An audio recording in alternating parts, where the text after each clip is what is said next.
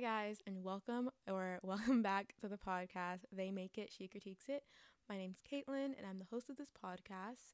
In today's episode, we'll be discussing the final installment of the Ember and the Ashes series, A Sky Beyond the Storm by Sabaa Tahir. But before we jump into that, I want to apologize for not having this episode up last Tuesday as scheduled. I truly don't know what I was thinking watching a podcast in the beginning of finals week. I'm stupid, but for those who don't know, I'm a college student and I got a bit overwhelmed and I didn't want to rush through the book just to get an episode up on time, which I found myself doing in the beginning. So I realized, you know what? Let me take a step back and I ended up taking my time with The Sky Beyond the Storm, which I'm so happy that I did. Um, just so I could have a good episode for you guys, but also so I could enjoy the last book in the series. Obviously, like it's so sad to like have a series that you love so much end and I really wanted to take my time with it and enjoy every single moment of this book. So, I'm still new to this podcast thing. It's my only my third episode, but I promise I'll get better.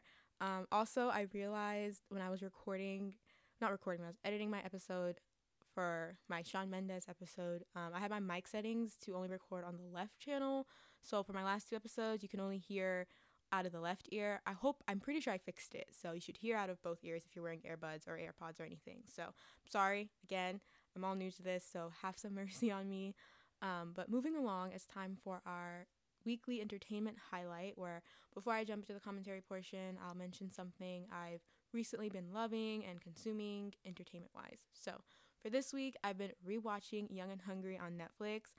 I have been obsessed with this show for years, I swear to God.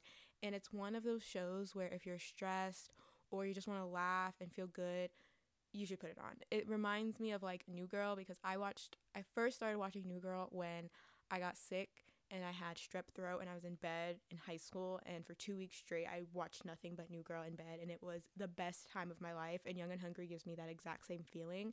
Um, a quick little synopsis of what it's about if you don't know. So, a young food blogger, Gabby, is desperate for a job. She finds out that a wealthy tech entrepreneur named Josh needs a professional chef and she wants the position, but she must prove herself to Josh's aide.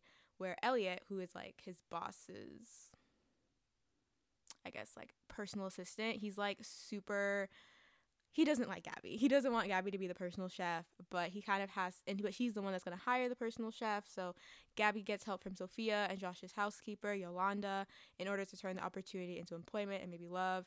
I literally am just reading this from the internet. It's not the best description, but Emily Osment stars in it, so you know it's going to be good. It's on Netflix. It's so funny. I love it so much. So if you haven't checked it out, make sure you check it out. It's a great show. Um, anyways, that's it for the intro and whatnot. Honestly, fuck the intro. I'm ready to get into this damn book, okay? Let's jump right into discussing and critiquing A Sky Beyond the Storm by Sabaa Tahir because I got a lot of shit to say. I got so much shit to say. And I've been waiting to record this episode. I finished reading the book on Saturday, I think. Okay, I'm just checking I was recording because I was like, I've been talking for like five minutes and I don't know yet. But I'm recording. But I finished reading this book on Saturday and it's now Monday when I'm recording this episode. So I have enough I've had enough time to sleep, to sit down with my thoughts, and y'all, I am ready to go in because I have a lot of shit to say. Anyways, let's jump into the let's jump into the commentary section. Okay? I'm pretty sure I'm ready. All right, so I'm gonna split this commentary section, critique section into two parts. So there's gonna have a spoiler free section, and then we're gonna have a um, spoilery section. Um, for those who have never read any book in the Ember and the Ashes series, do not listen to this episode because I'm going to be spoiling some things from previous um, books. So if you've read up to a Reaper at the Gates, then the spoiler free section will be fine. If you haven't read anything or if you haven't read up to that book, do not listen to this. Go read the books, go read the series, and then come back to this episode so you're not spoiled of anything. So, overall, oh, and I will let you guys know when I'm about to jump into the spoiler section, but this is spoiler free for now. Overall, this book was a roller coaster, as most of the books in this series are roller coasters. Emotional turmoil is the best way I can describe how I felt reading this book. I honest honestly my initial thoughts were I want to burn it. After I finished reading it, I was like I'm going to burn this book. I'm going to rip this book apart and I'm going to burn it because I was just so fucking frustrated reading this book because I just felt like some of the decisions that were being made, I was like, Sabaa, why? Why is this happening? What is the reason? Where is the explanation for this? Because it was it was just unnecessary decisions, unnecessary events that were happening. It was so frustrating because I'm like, this is the last book. All the shit's supposed to go down, and th- decisions are being made that are not making sense to me. So that was where some of my frustration lied.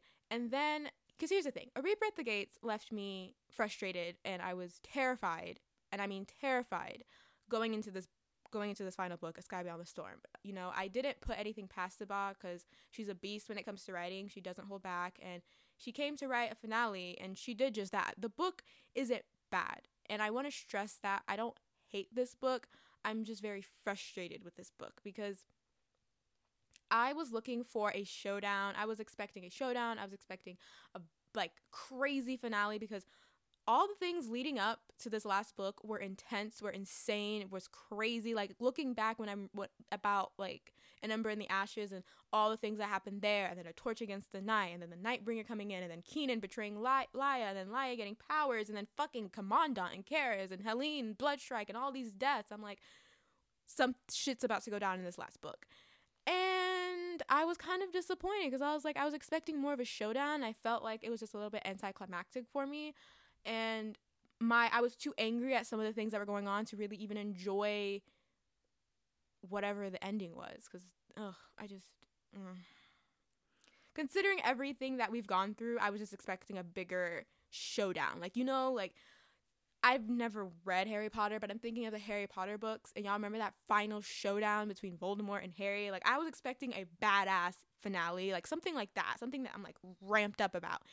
And I was slowly starting to like be like, oh, this is how this book is gonna end. Like, really? But I mean, eh, whatever. Um, I found the first two books in this series and the last two books to be so different from each other meaning that the first two books were so much better than the last two books. Um, the characters were different, the atmosphere is different, and a lot of it is because the stakes are higher and the suffering is deeper. So I understand it, but it doesn't mean I have to like it. so and I don't like it. Um, I still find the first book to be the best book in the entire series, and A Torch Against the Night being a close second. Sabaa's a terrific writer, and she brought a lot of emotions out of me while I was reading this book, and for someone who cries a lot and I like take crying as like, oh, automatic five stars if I cry, this book is not getting a five stars out of me. I would be damned if I gave this book a five stars. But it's not a one star read either. And I'm still not rating this book because I don't know what the hell to rate it. So we're just we're just in a we're in a really awkward place right now with how I feel about this book. But moving on to things that I liked and things that I didn't like. What I liked the most, not the most, but what I really liked about this book were the secondary character, the secondary characters. So Darin, Dex, Cain, Harper, Musa, Tas, Livy, Livia, Livia, and Afya. Just the second, it's all the secondary characters. I love them. You know, it, I what I love a lot when it comes to books and especially fantasy books is there's so many characters there's so many characters to remember right but when you have these secondary characters that are not the main characters and they're not the vocal point of the story, but they still have such a big impact on you and have such a big presence in the story that if they're not there, then it's like, yo, where are they? Because their presence, even though was smaller in comparison to the main characters, it's still so necessary and it's still so much needed because they're just so good and I love them so much and I loved reading them. I loved hearing their names and hearing what they have to say and seeing them in action and I just the secondary characters made it for me. Like they really made me love this book a lot because the main characters, cha, I was over it. The main characters were pissing me off left and right. So I was leaning onto the secondary characters for some relief and for some happiness because my main folks, the trio, they were getting on my nerves. I was tired of them. I was like, I can't do this anymore. So secondary characters held it down. The writing oh my god. Sabaa knows how to fucking write a book. I don't care what anybody says. I don't care. I don't agree with half the shit she wrote in this book, but she knows how to write a book. She knows how to write a book. And even though I'm not obsessed with this book and I don't love this book as much as I've loved previous books in this series, I would still consider her one of the best fantasy authors I've ever read. I would still ever read. Is that the right word? Is that the right sentence? I consider her one of the best fantasy authors out there. Sure. Um, and I consider her to be very skilled in her craft and I mean, she inflicted a lot of emotions out of me, whether it was frustration or happiness. I cried three times, three separate times. If you follow me on my bookstagram, which is as for me and my books, I had reaction stories where I was basically like as soon as I was reading something, I posted a story on it so you guys can see my initial reaction and they were all of me crying. She made me cry so many times and I'm like, bro, typically I only cry one time when I'm reading a book, but you got me crying three separate times. What the hell were you on writing this? You know? So the writing is so good, the world building is so good. She does a very good job bringing you into this world that we're in and she just is terrific at what she does. And applaud, applause to Sabaa Tahir. Amazing author. Um, and the last thing that I really like that stood out for me that is not spoilery, but is Helene and Harper's romance. You know, I am so happy that Helene and Harper have a romance going on because so in the beginning of the series, it was like Helene and Elias, but like not really because Elias was like, "Oh girl, I don't like you like that," and she was rejected. And I was like, "Damn, that fucking sucks." But I'm happy that she got she has Harper, which is is kind of funny because Harper is Elias's brother, half brother. So it's like, it's kind of weird. But I mean, I'm fucking here for it. I love Harper. He's like one of my favorite side characters, one of my favorite secondary characters. He is just amazing, and Helene deserves to be loved because she has a hard time overall with her her character has a hard time loving others but also more so allowing others to love her so i'm happy that she had somebody like that and i was so excited to see their romance kind of blossom throughout the story moving on to things that i did not like the waiting place and the soul catcher plotline elias becoming the soul catcher was probably the worst thing i have ever seen because Elias was the best character in this entire series. You can you cannot argue with me on that. He was the best character of this entire series. The second he became the soul catcher, character destruction. I'm sorry. I don't like him as a soul catcher. The soul catcher plotline made no sense. Every time we're in the waiting place, I am bored as hell. I don't care. He sucks at his job. He's a terrible soul catcher. He doesn't want to be there. His fight against humanity, like you either like do you have your humanity or you do not have your humanity? I don't like the back and forth thing. And moving on with the back and forth thing, Laia and Elias's back and forth romance, like, oh my god, Elias, like I want you. You're Elias. You're not the soul catcher. And then Elias is soul catcher to you, not Elias. I'm like, bro, how many times are we gonna do this? There are so many scenes where they have a moment and then Elias pulls back. They have a moment and then Elias pulls back and then Elias is upset. And it's just back and forth and back and forth. And I'm like, bro, I don't. I'm over it. It's so tiring. Like, be together or don't be together. Because at the end of the day, this this is boring me. It's boring me. And I'm team Laia and Elias to the day I die, but God have mercy, the back and forth was driving me insane. Um because Elias is just him being a soul catcher is just so dumb. Like character destruction in my opinion. Character destruction. Another thing I did not like about this book was the humanization of the villains. And I'm going to get into this more in the spoiler section, but they tried to so we have our two villains are the Nightbringer and Keris right? And speaking of Keris, her presence or lack of presence is not a good decision in my on, on the author's part, in my opinion. Keris is one of the best damn villains ever written into a book, period. And her presence was like non-existent in this book, and in the Reaper at the Gates too. And I'm like, in my opinion, I think Keris is a way better villain than the Nightbringer. But anyways, they try to like humanize them and try to make us feel compassion towards them by giving them a backstory and yada yada yada. Here's the thing. Sometimes people are just evil just because they're evil you know? Because when they tell you the intentions and they tell you why the Nightbringer is the way he is and why Keris is the way she is, I'm kind of like, oh, I feel like I've heard this before. It's boring. Like, really? Like, why can't they just be evil just because they're evil? Like, why do they have to have some kind of redemption story? Or why do they have to have some, you know, backstory? Why can't they just be evil bitches just to be evil bitches? Like, there's people out there who are just evil because they're just fucked up, you know? And I just felt like that's kind of what made them such amazing villains is because they're just evil, you know. But they try to like humanize them and give them their stories, and I was like, I don't care, I don't care because there, nothing that you can tell me is going to justify the evil, like the things that Keris and the Nightbringer have done. I don't care what kind of backstory you give me, it's not going to make me feel compassion. It's not going to make me feel empathy. I'm going to feel nothing. If anything, I'm going to be even more mad because you're wasting time telling me their backstory that I frankly don't care about. It's not doing anything for me as a reader. Um, other thing I didn't like about the book was the so there is it's called the sky beyond the storm. So there's a storm coming. And the storm is more the storm comes towards the end of the book and you're kind of the whole book is kind of building up to the storm coming, the storm that's brewing that we are anticipating. And when the storm happened, I felt like we were built built up for absolutely nothing. I was the storm was like two, three, four pages. That was it. And I was like, bro, you spent how many chapters, how many pages, how many parts leading up to the storm, and this is all you can give me for a storm, girl? Please, I was not here for that. Okay, um, it was just, I, it was lackluster. It was lackluster. I was expecting more, but I mean, I guess they've been battling nonstop since God knows when. So I understand why maybe the the storm was not as big, but like, but at the same time, I was expecting a little bit more personally for me. So that's all I have to say about like what I liked, what I disliked, my overall kind of synopsis, not synopsis, but my overall opinions on the book so far. Um, I'm gonna jump into the spoilery section because this is where, like, I've been tame. I'm not. I'm about to. I'm about to release something because I have been waiting to talk. Okay, I have been waiting to speak of on some of these things. So, um, this is your warning to stop listening if you don't want to be spoiled for the book. I'm now going to dive into all things A Sky Beyond the Storm, spoilers included, obviously. So, again, if you don't want to be spoiled because you haven't read the book yet, then pause, go read the book, come back and listen to this episode. So, yeah, final warning spoilers are coming in three, two, one. All right, let's get into it.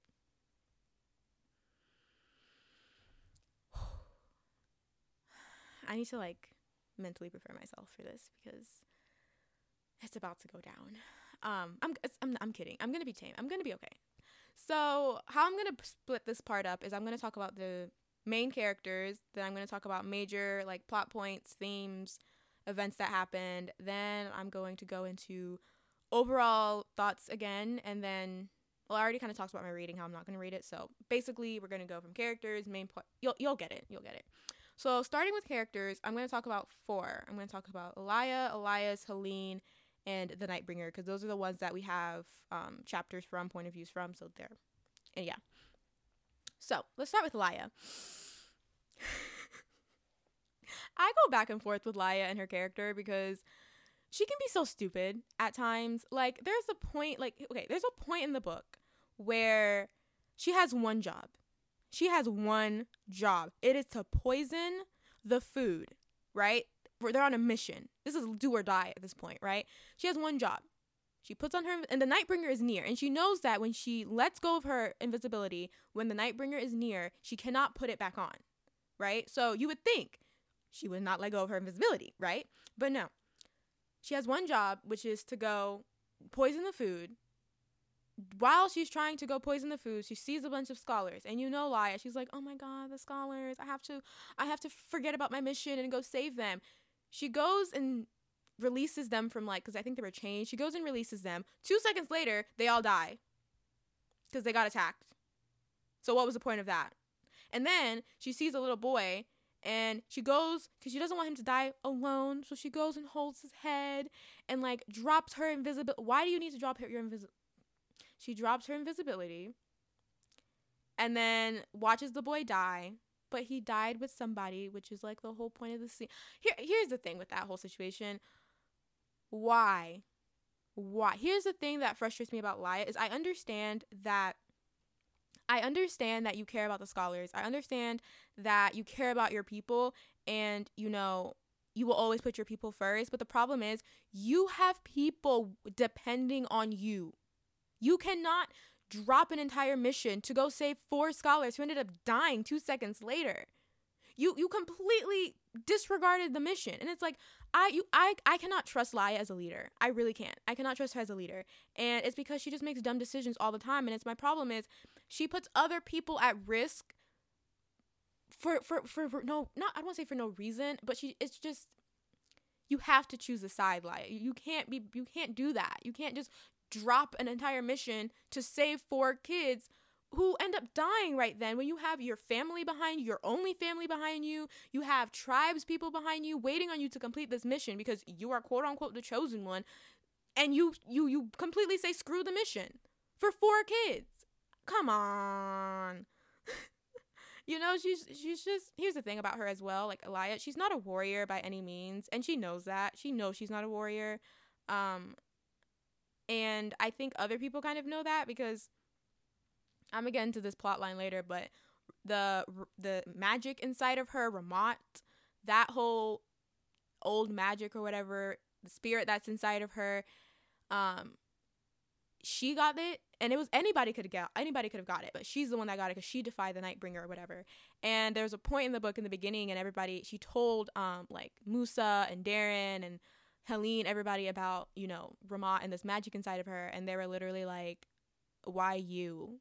You know, like couldn't wouldn't they give it to somebody else? And I'm literally like this yes, like why you, Laia? Like out of all people, you like Laia is not a warrior and she knows that, but I feel like other people don't know that. And I'm like, when has she ever proven to be this badass warrior? Never, ever, ever. And the way she ended up being a Kehanni at the end, one who just tells stories, I'm like, that is literally her legacy. She's not some badass warrior. She's I'm not trying to say Kehannis are not badass or anything, but it's very fitting with who Laia is. Like no one's expecting Laia to fight in battle and be this amazing killer and da da da. And I'm happy that she her, her character is consistent but at times it's just annoying because like she's the vocal she's the focus of the book she's the focus of the series but she can be so aggravating at times because i feel like it's the fourth book by now. Like by now you you need to fight. You need to fight.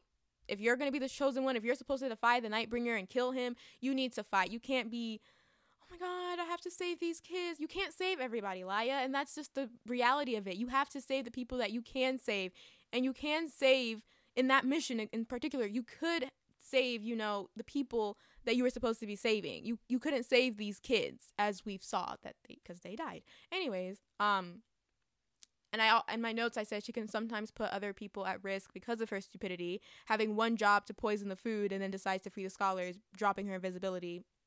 Like what? Knowing that she could not put it back on because the Nightbringer is near. Anyways, I just go back and forth with her character. Um, I I did not like. I mean, no, I think I liked her in the first book, and I think I stopped liking her when Elias became Soulcatcher. I think. I don't know. Me and Laia go back and forth. She was really not my focus in this book. I was I could care less about Laia in this book because Helene was the one who stole this book for me. My entire focus was on Helene because Laia at this point I was like, you know what? I'm over you, sis. You kind of annoy me and I don't know what it is, but I'm just not feeling you anymore. Sorry. Um, but moving on to Elias, I kind of talked about it in the spoiler free section, but his character just went downhill for me when he became Soul Catcher. I do not understand what the Soul Catcher plot was supposed to do for his character. Like, what, how is, is a Soul Catcher, him being the Soul Catcher, what did it do for his character overall? Did it elevate his character? No, it destroyed his character because the Elias that we knew and loved is not the Elias that we because we got a quote unquote Elias back at the end of the book, you know. Elias Cook became the soul catcher, the new one, right? Which we all knew like somebody else was gonna take the soul catcher because they kept hint- they kept repeating his vow, and in the vow it was like unless until, unless another human comes and like is worthy to be the soul catcher. So I'm like, okay, somebody is gonna be it, right? So we knew that. Hold on, I need to take a sip of water. So we knew that somebody was to come and be the new soul catcher. But the Elias that we got back at the very end just feels so different from the Elias that we knew in the beginning. And I'm like, obviously he's going to be different, but he's not a better, I don't think he's a better Elias because of it. I think he's a worse Elias because of it. And he got to keep his windwalk. Oh my god. I'm going to I'm going to talk about how Cook becoming the new soul catcher was a piece of bullshit later on, but that was just ridiculous to me. Um, I, I said also in the spoiler free section how I understand that he doesn't have his humanity. And I don't think he d- ever really gave up his humanity because he still had it. He still had it. I don't. He was just struggling back and forth between Elias and being Soul Catcher. But let me tell you something. It gets old very, very fast when compared to other things that are going on in the book. I don't really. The struggle for your humanity is it's getting boring. Like you either have your humanity or you don't. And it's like they say that he's not the Elias that they know. Yes, he is still the Elias that they that you know. He hasn't changed as much except that he's now like stone cold, but like he's still Elias. I he I don't think he ever fully became the soul catcher. And, ha- and honestly, this entire sh- shit show that's going on in this book is because of him because he sucks at his job. If I was Mauth, I would have bitch slapped this idiot. He sucked at being the soul catcher. Sucked.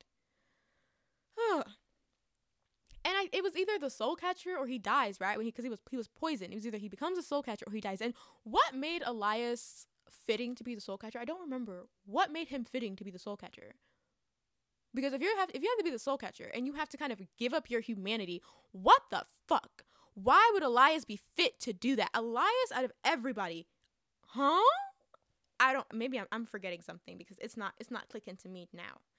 Um,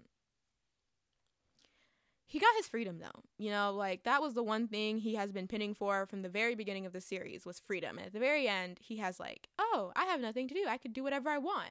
He has his freedom. He has his liberation. So I'm happy that it came full circle. But it was cheaply done and it was very unfair how he got it. And I don't like that at all because other characters got dragged through the mud and Elias just got a pat on the back and you can do whatever like what please um his relationship with Laia in this book was so Leia, Laya, I'm gonna butcher names left and right, but his relationship with her was so odd to me because y'all remember that man- that mango scene? I was like, what am I reading? Like, what's going on? Um, she has tried. She has tried. She keeps trying and trying and trying, and he'll like give in for like a split second, and then he's like, "Please, I'm Elias." What? Okay, here's oh my god, so annoying. I wish Cain didn't come back and give him his memories because I think that is what annoyed me because that is literally the reason why he kept going back and forth, back and forth because he had his me- memories. I would be very interested to see how this would have happened, how his character and Laia's relationship, his character, how Elias and Laia's relationship would have happened if he didn't have his memories. I think that would have been more interesting because then we wouldn't have this back and forth as annoying as possible. I don't know.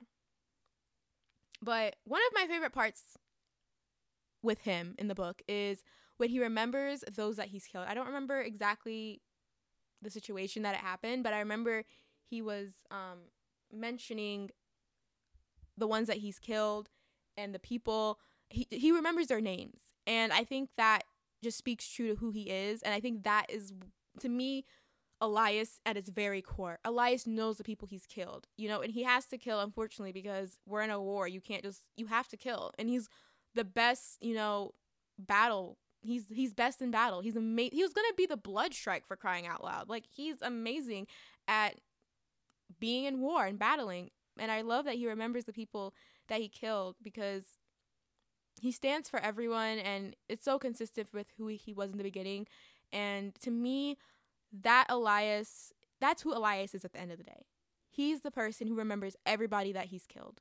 That's who he is. And I felt like that was the only time I really liked really liked his character because that was the only time I really saw who Elias was. You know, because the Soul Catcher completely ruined him. So that's Elias for me. He was okay. He he went from being my fa- he's still my favorite character in the entire series, but it sucks because he kind of went downhill for me. But whatever. Um, moving on to Helene.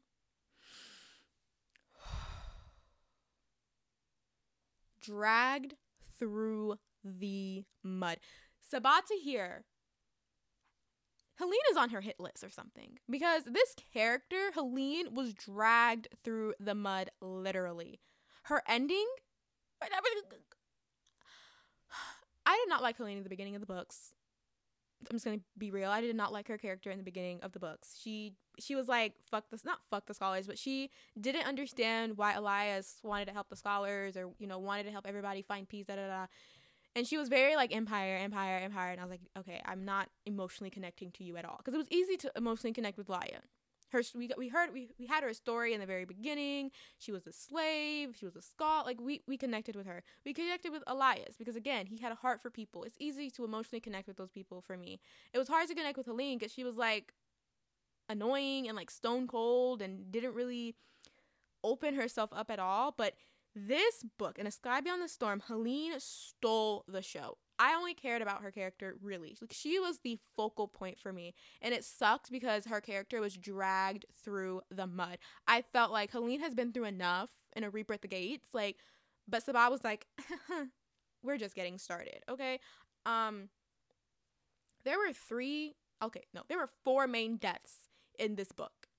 Three of those deaths are tied to Helene. Are you fucking kidding me? And they're very, very important, significant deaths. Why? What was the reason? I'm going to get into those specific deaths later on, but I just, why? I understand she's devoted to the empire. That's been clear since the first book. She she she loyal to the end, to the empire, right? But Helene's come so far and she's experienced so much pain and love. But everything she loves brings her pain. So now she's choosing the empire and nothing but the empire because of what? She's scared to love? What kind of ending is that? Like she she chooses the em- well, she didn't choose the empire, and this is why it's confusing me. Is she didn't choose to be empress? Does she even want to be fucking empress? Because my problem with the ending is that how come Elias and Laia get to have the ending of their choosing? Get because oh, Laia was super happy to become a Kehanni. She chose that. She made that choice, and Elias, you know, can do whatever he wants. He made that choice.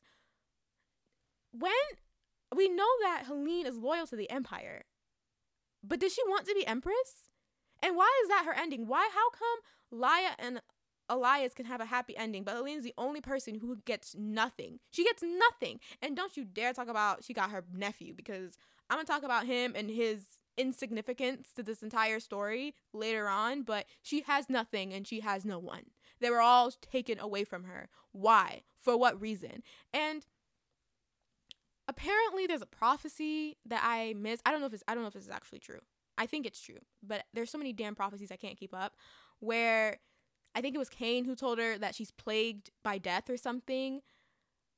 But I'm like, don't prophecies get fulfilled? I haven't enough people died because of her and for her and near her. Like, is so does that mean that everything that comes close to her dies? Like, what kind of what? What kind of prophecy is that? The fuck? So you're telling me she won't love again because everyone close to her that she loves has to die? Do you know what that's going to do to her? She'll literally become the commandant part 2. That's what's going to happen to her. Because if you cannot love anything because it's going to bring you pain to love something because you know it's going to be stripped away from you, why would you love anything then? You won't love anything. And when you don't love something, ooh, child, it's to be very, very easy to start killing people. Please, she's going to become the commandant. And I've heard that her and the commandant are like mirror images of each other like polar opposites, but I'm like, she's literally going to become the commandant because what the fuck kind of ending is that? That's what that's what I'm hearing is that and I'm like, if she's so plagued by death, why doesn't death just take her? I honestly wanted her to die. I really like after Harper died. Harper, after he died, I was like, you know what, Sabaa, just fucking kill off Helene. I wish one of the uh, one one one person out the trio should have died, and it should have been Helene. I was sworn she was gonna die. I was so positive she was gonna die. She should have died because what kind of life is she to live now? She wants no husband. She wants no children. And I don't think it's because she chooses to have no husband and chooses to have no children. I think she doesn't want a husband or a child because she doesn't think she's deserving of it. She's closing herself off because everything that comes near her, everything that she loves, dies. So why would you want to have kids? Why would you want to have children?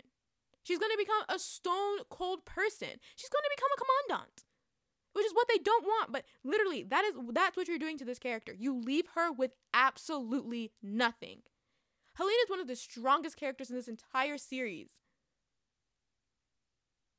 you can't even leave her with one person? Really? For what? Now like i mm,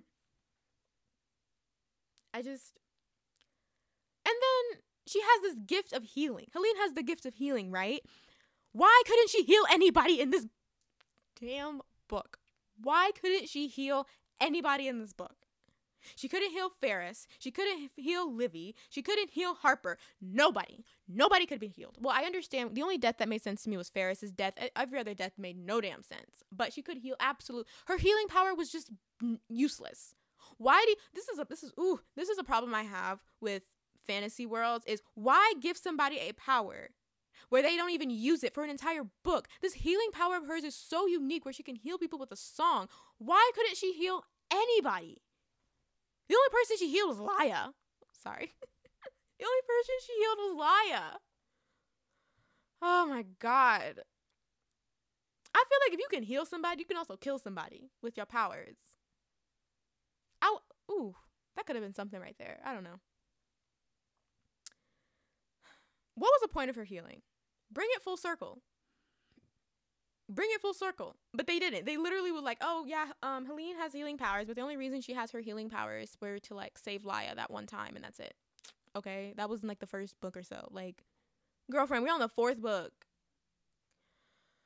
She could have died. I wanted her to die because I was like, I don't want you to. Because what kind of ending does she have? And then they try to like allude to her maybe having a romantic relationship with Moose. Like, get the fuck out of my face with that bullshit. I'm not taking that up. Like, bye. That's disgusting. Goodbye. I'm not even. I. I'm not even going to think that that's ever going to be a thing. Anyways, moving on to our next character, the Nightbringer. I felt more connected to the Nightbringer in this book, obviously, because stories upon stories upon stories were told about him and more give I guess give more of an insight about who he is and why he does what he does. Here's the thing. What made the Nightbringer so unique to me and what made the Nightbringer so interesting to me was I didn't know his story. Right? I didn't I didn't I didn't know why he was the way he was. I just felt like he was just this evil person who just wants power and just power hungry and da da da da. And I think it's interesting that he was doing it out of love for his people and the jinn and everything. But I'm not going to feel anything for him because he's a terrible person. He's a villain. And I think authors should stop trying to humanize villains and just have them just be evil just to be evil. Because at the end of the day, the Nightbringer is an evil motherfucker. And there's nothing you can say to alter that. Um, I still think Keris is a better villain than he is, and I think she's a better villain than he is because we didn't have her backstory like that. I mean, we did get that one chapter of hers, which made no freaking sense, but she's a better villain. And if I was a Nightbringer, I would be so scared of Keris because the way she'd just be killing people left and right, like something ain't right with her. Um, it was interesting learning about his past and nothing and whatnot, but I just I wasn't that interested in it enough. You know, I, I mean, the Nightbringer is an interesting guy. He's a very interesting guy. That's the best. He's just interesting, but I'm not moved by his story or any means. I don't feel closer to him. If anything, I'm just kind of like, he's not as scary as I thought. And I liked being scared of my villains. And he just became less and less scary to me the more we knew about his story. So, but oh, the fact that he played that one lady and pretend to be her son or whatever and then left her just with a necklace. I was like, damn, this dude is evil. He played her, and then he played Livia, Livia with not Livia, um, Laia with being Keenan. Bro, that betrayal. That was when I was. That's when I was like, oh no, Sabaa is insane because that betrayal shook me up. But anyways, that's it for the Nightbringer. Um, that's it for all the characters. We're gonna jump into some plot points and things that happened in the book because this is where I get very frustrated, and this is where my frustration lies. So, let's talk about the prophecies and the riddles and shit, because there are way too many damn prophecies. There are way too many riddles. Here's the thing I can't keep up with all of this. I'm trying to remember the prophecies that were given in the first book and the second book because Cain's out here throwing prophecy every single damn book. Cain dying was very interesting to me. I thought he was already dead, so he came back and I was like, "Oh, he's alive." And then he had I didn't understand the prophecy he gave when he was like, well, when he was telling the order like the Shrike was first and then Laia and then Elias, I was like, "Oh, was that the order in which they're to all die?" What if Sabaa killed all of the main characters, the trio? What if she killed them? I was prepared for that. And I think I would I think I would like that. Maybe. I don't know. You would have to do it a certain way. You would have to make each of their deaths be like super significant, which that would be very difficult to do. But I'm not good at like keeping up with prophecies or figuring out riddles and stuff like that. So being bombarded with them was just like, oh my god, what does this all mean? I'm overwhelmed. I don't know. I'm not I'm not smart enough for this. I'm still new to the whole fantasy thing. So I didn't really understand them. I was just kind of reading them and we're like, okay, cool, moving on. So there was just a lot and I was like, I don't know what I'm doing. I don't know what this is supposed to mean. And then they'll keep I mean, the only one that made the only one that like hinted at something was the vow, which I, that's not a prophecy, it's a vow that Elias made to be soul catcher. That was the only one that I was like, oh, yeah, obviously someone's to be the new soul catcher, but that was it. N- nothing else made sense to me. Um so let's talk about the there's like there's a scene in the book where it was after the Rehmat that's in Laia kind of reveals herself to the Nightbringer as like his wife, and is like, "Oh my god, you lie to me and then like banish her banishes her away from her body or whatever. And then it's just the nightbringer and Alia and they have this like moment of like staring at each other's face and like holding each other's like I think Lia holds his face in her, in her hands. And there's this like weird tension and I'm like what the hell? Like is, are y'all about to kiss or something? Like what is going on? And I still think the Nightbringer and Lia have a very interesting relationship because of the whole Keenan situation. And I didn't like Keenan. I never liked him. I felt like he was coming on too strong and he was kind of annoying. Um, I never cared for his and Lia's relationship. So whatever connection Lia has towards the Nightbringer, I don't feel it.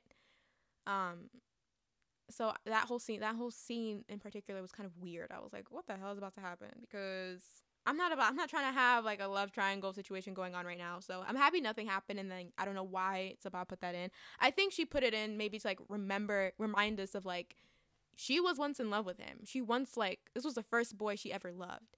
And I kind of wish that was a little bit more played with like cuz Lia was so dead set on like killing the Nightbringer. But me I'm like, bro, like you love loved him. Like you chose him over Elias you don't do you really want to kill him that bad? Like, I don't know.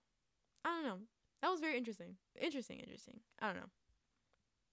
Speaking of like the Nightbringer and Rehmat, let's talk about that whole plot line. This was a very interesting twist to the story. It was very random to me. Like, Laia already has magic. She already has powers. Does she need this old thing inside of her? Um, Rehmat's goal, purpose in this book was to, at the very end, essentially chain the Nightbringer and take him wherever she took him. What? no, I wanted the Nightbringer to die. I wanted Lia to kill him. And okay, I will say, I loved that he had, I love that he wanted Lia to kill him because nobody's suffering is compared to his suffering. I loved that because I was like, oh, that's so interesting. And then like he, sorry guys, and that he was um essentially like the main he he essentially was the storm that was that was coming. Like he aided in the storm more than anybody. And I loved that. But I didn't like how he died because he, he it was weird. Like he was sitting in the middle and then Laia was like ta- oh my god. One thing I do love was the meaning sorry the meaning of names. Oh my gosh. So Rehmat's name meant mercy and then the nightbringer's name i don't even know how to say it Meherya Meherya whatever that is means um beloved. And then Lia gives him a new name. I don't remember what the name was.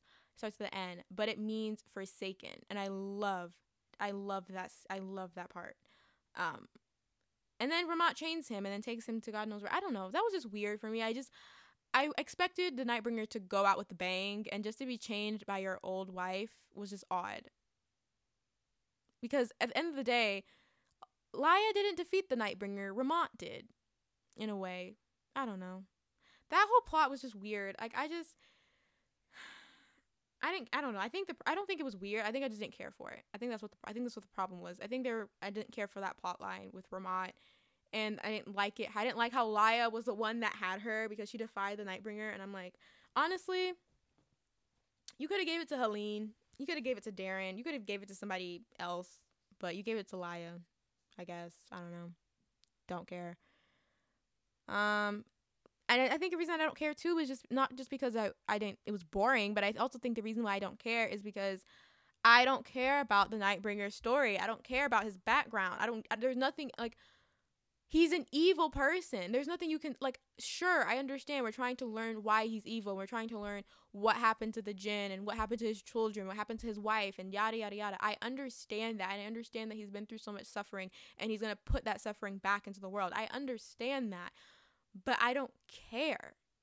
That does nothing for me to his character. That does nothing for me to his character or how I view his character. Does nothing. You're wasting your time. Anyways, moving on let's talk about um Zach, Zach Zacharias and Livia. Livy. Helene's sister. What was the point of this baby? What was the point of this baby? Because I think the only point of this baby was to make Marcus's death be a little bit more impactful, I guess. That Marcus is dying, but hey, yeah, he's left a baby behind. Like what? Because this baby did nothing in the story. This baby meant nothing in the story. They were trying to keep this baby alive, and I'm like, for what? For what? Because he's the here. Because he's the ear, here, ear, high. Uh, you know what I'm trying to say. To the to the to the throne. The baby was pointless. I don't think I like babies in books to begin with. Like I don't because if you're gonna bring a baby into this book, the baby needs to do something. The baby needs to mean something. That scene, Liva's death, um, Livy's death, um, I think that the baby should have been kidnapped instead of Liv- instead of Livy dying. That would be interesting because why is the baby here to begin with? If you're not going to utilize the baby, make the baby be something and add something to the plot. Kidnap the baby. Kara should have kidnapped the baby because what was the point of killing Livy in that situation? Why did what just to add to Helene's suffering? Why? Just to show that she's plagued by death if that's her prophecy that actually is her prophecy. I don't know because I don't remember. Why? So what? Like when? How much suffering does? She, and you don't think that kidnapping the baby or killing the baby would add to Helene's suffering? Like we all know Helene suffered. We all we all are all we are all very much aware of all the things Helene has had to suffer. She's already had her undoing. Why are we prolonging her suffering? Why are we not letting her rest?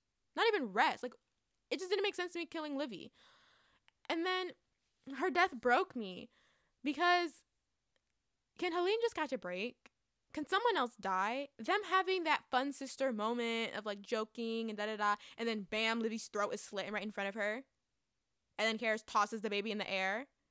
Why didn't Keris steal the baby? Why not? And then they had Livy staring into her baby's eyes as the life is leaving hers was just a lot and it just broke me. And then Helene is just sitting there screaming, holding this baby. And I'm like, what the actual fuck? That was like literally her last family she had. And you took her away for what? For what reason? the only thing I liked about this baby was I enjoyed the relationship that Tas had with Zacharias because Tas is so pure and innocent and loving, and the fact that he's essentially like Zacharias' friend and brother and caretaker is so sweet and it's one of my favorite moments in this book. Tas's presence was just enough to get me through because poor kid. I'm happy they didn't make him into like some crazy badass warrior because that's so not who he is whatsoever. Like when we met him in prison, it would just be so out of character for that to be him. So I'm happy that they gave him this like caretaking, loving, innocent role because that's who he is. He's just a child. And it's so weird because you have children fighting in war and someone like Tas would be fighting in war, but no, he's not doing that. So I liked that little that little ad there. So Zacharias didn't have a little role, but like really he didn't because why bring a baby? This baby obviously means the baby doesn't mean anything because why would Keris have the baby in her hands just to throw the baby back to Helene where she knows Helene's to catch the baby? Why I, kidnap the child for God's sake. Do something with the baby. Have the baby mean something. But no, kill the baby if anything y'all go.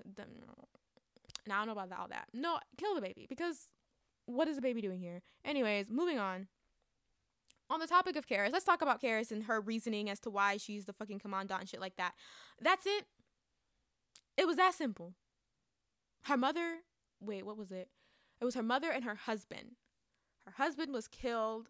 Her mother, fuck, I think her mother was killed too but I don't remember exactly. Whatever. It was it was it wasn't as intense as I expected because I'm like, well, we have people who have it worse.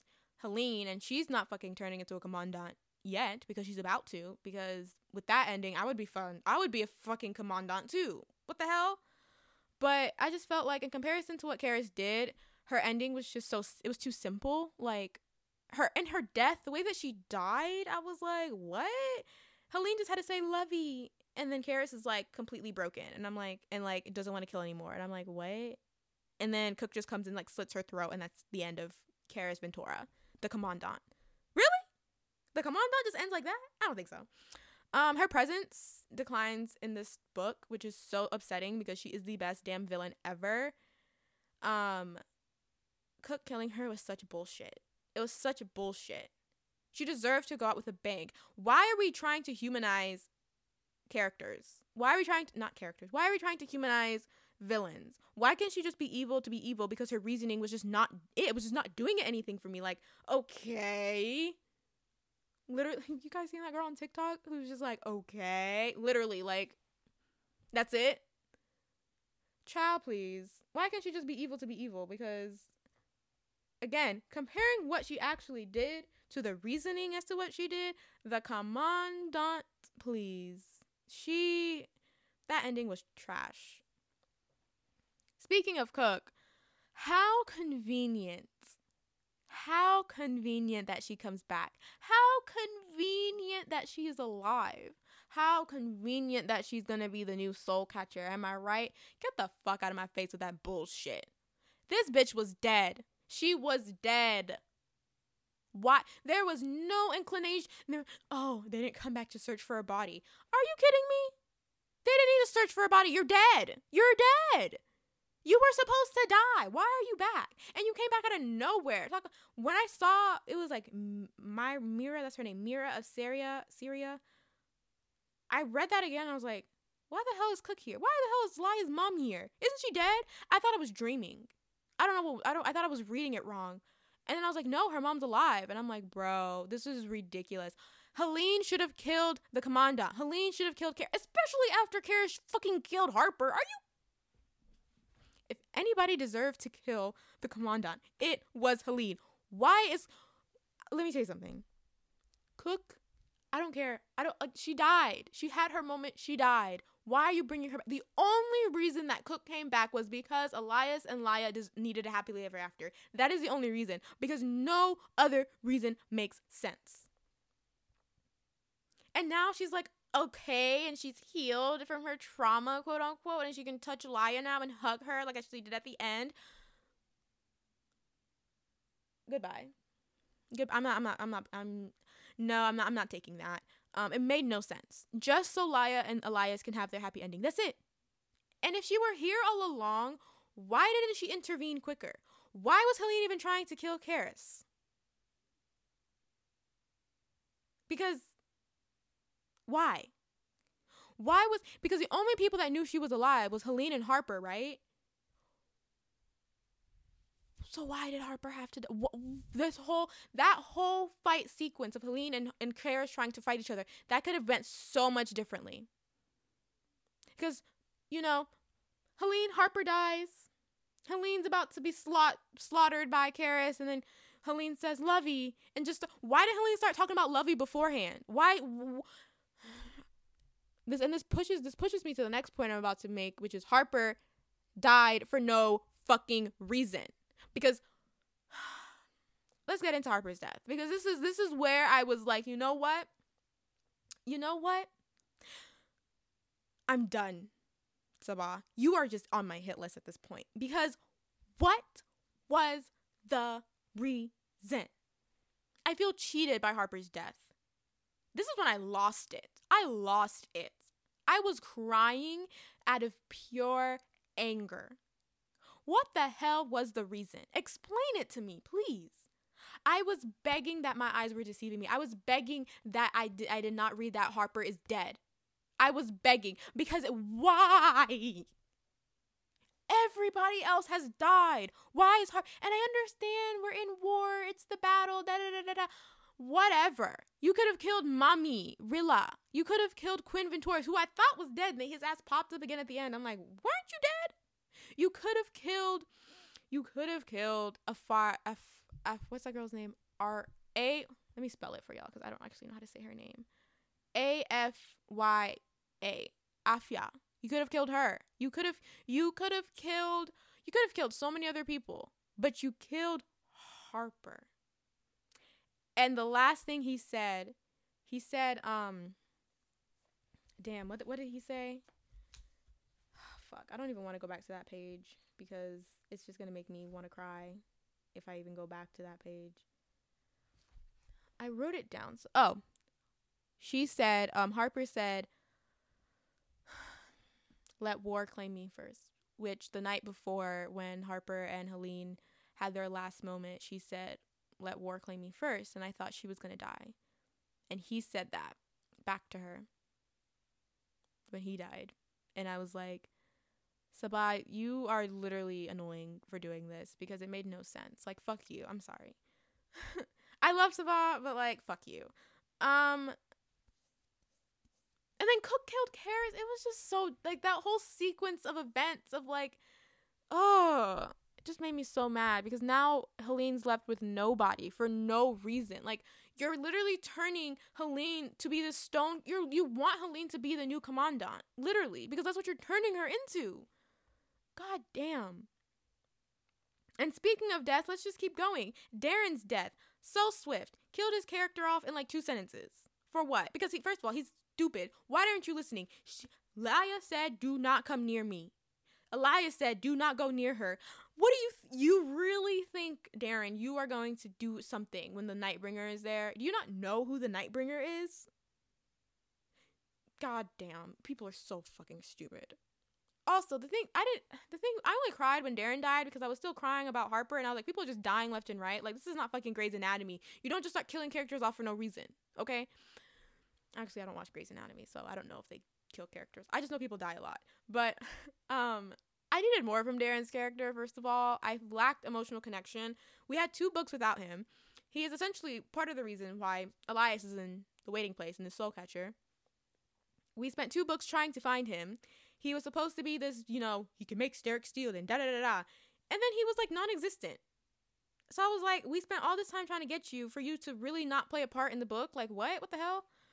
it was such a shame because I was like, I really wish he had a bigger role, and I wish him being the one to make Serric Steel was bigger. It felt big when he was in Kauf prison, but then again, like when he was out, it just muddled. It was just muddled by other things. Um, I just felt like Darin wasn't given much of a chance to really stick out and shine and have and be a character in the story. So his death just felt cheap because it was two sentences and then he died. And it sucked because it was like you died because you don't know how to fucking listen honestly, I think the only reason she killed Darin, the only reason she killed Darin, because there's no reason why she killed him, the only reason she killed Darren was because all the deaths would have been tied to Helene. All the main deaths, Faris, Livy, and Harper, are all tied to Helene. So she killed Darin to make it seem like she's just not targeting Helene, that she's targeting everybody. Bitch, please. Because she still has Elias, and her and Elias run into the sunset together. Get out of my face. Um, the exchange between Cook and Elias, like exchanging, I guess, um, soul being soul catcher, the way it happened, Cook was just like, "He's never leaving you, Laia. He better not leave you," or something like that. And then she was like, um, talking to Mauth, like, "I already know the vow. Let me be the soul catcher so he can live his life with my daughter." Are you fucking kidding me? Everything in this book in the series has been difficult as hell. But the exchange of in the Mauth was just like, okay, okay. That was so cheaply ju- done. That was so cheaply done that I was just like, you've got to be out of my, you've got to be out of my mind, out of your mind. Are you kidding me? Like, I, it is just so unfair. And then Helene's only person left dies. I feel nothing but anger. Nothing but anger. Um, let's talk about Faris's death actually for a second. So, child, this is when I started kind of fearing Sabaa because this was the first time I cried reading the book so far. It was hard, it was brutal, it was really hard. It showed Helene that people will die for her, and it was the only death that made sense to me because he had to. It, it was either he, they they both die or he dies, and they have to show that Helene, people are gonna die for you. Faris was there to protect you, yada yada yada. And then he said loyal to the end, and I was like, damn, I'm really sad. And then he made that comment about Harper and Helene, and then he said hi, and then he was saying say hi to Elias Elias me, and I was like, bro. Harper was their friend, you know, and I'm I'm kind of upset that like he wasn't in the waiting place and him and Elias didn't see each other again because I was like, I kind of wish we saw that because that would have been really sad as well. But Faris, he's he's been he's come a long way. He's come a long way, and I don't like it when any of their friends die because it's just hard. Oh God, his death really, like I cried for a while, but he was death again. Only one that made sense. Let's we're we're almost done. I'm at like talking. I've been talking for an hour straight. Okay, I don't know what this podcast is gonna even sound like. It's just gonna be me yelling. um. so some of the life lessons were on like love and pain and grief and suffering and forgiveness and yada yada yada. What I liked was Helene wanted to kill the Jinn and like wanted a real like battle or whatever and Elias was like no. he was like we cannot become them, the commandant and the Nightbringer. And I was like, "Okay, I like that. I like that." Like Elias is he's he's Elias doesn't want to kill people, and that has been very consistent. And you know, Helene has to come. She's come, and she's also now realizing that there's other ways we can do this. There's other ways we can go about this, and I love that. One thing I felt that was missing was Helene and Elias's relationship and their friendship because I think their friendship was kind of pushed aside because of Elias and Laia being together, and it sucked because their friendship was so fucking beautiful in the first book. Like, god damn. Like, I didn't want them to be together, but their friendship was so good. And I felt like it was so muddled because of Laia and Elias's relationship. And I wish we kind of had more scenes of them being friends. I mean, they had that like one last dance together, but it was like nothing. It was it was I needed more, okay? I needed more. Um overall, here's the thing. I understand this is war I understand people will die, but why are all the deaths only hurting one character? Make it make sense to me. Laia and Elias get, get each other, and Helene gets no one. Cool, whatever. Killing characters doesn't make a good story, especially characters who are important. Make it mean something. Harper's death didn't mean anything.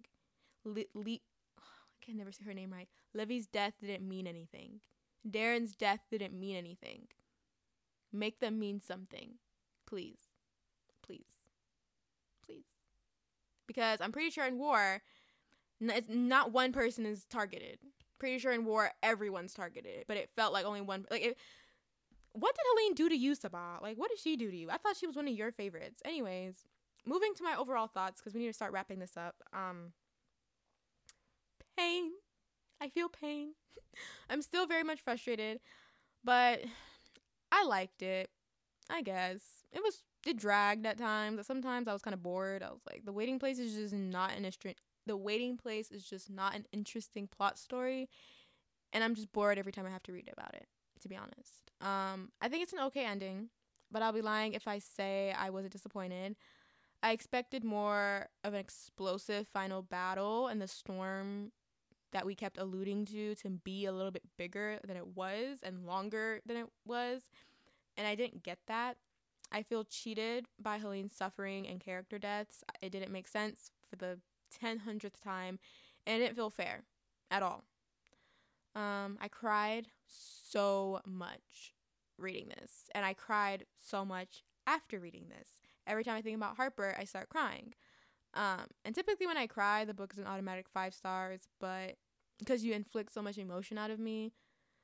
But my crying was out of anger and frustration and being pissed off. So no, I'm not giving it a five star.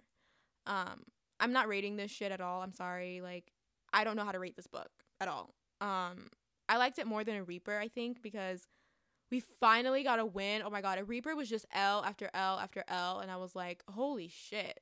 The Blood Shrike, you suck at your job. you suck at your job because everything you keep, everything she said, like a plan she made in a Reaper, just backfired. So at least we had a few L I mean a few wins in this book. Um but I'm still pissed at some of the decisions that Sabaa made with the characters and plot points. I just the final the final just frustrated me and I'm disappointed that it didn't leave me satisfied completely because you always want to be satisfied when you finish a series because, you know, you want to leave it on a good note. But I'm happy that it's over. I cannot I'm tired of this world. It's I have a headache. I I need to go take an aspirin or something. Um, but I would 100% read more of Sabaa's work. She's too damn good at this for me to not read anything else that she writes. So, that is it for the episode. I have talked my ass off for over an hour. I am tired of hearing myself talk. Um, hopefully, I don't have to re record this episode because I had to re record my Shawn Mendes episode. So, hopefully, I don't have to re record it. Hopefully, it's not too bad. But thanks for listening to today's episode. Don't forget to subscribe to the podcast, rate and leave a review, follow the socials at They Make It, She Critiques It, and share the show with someone you know.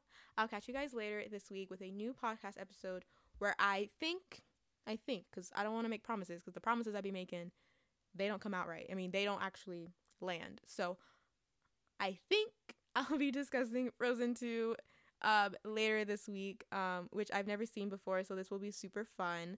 Um, I'm wishing you all a Merry Christmas and a Happy Holidays, and I will see you next time. Thank you so much. Bye.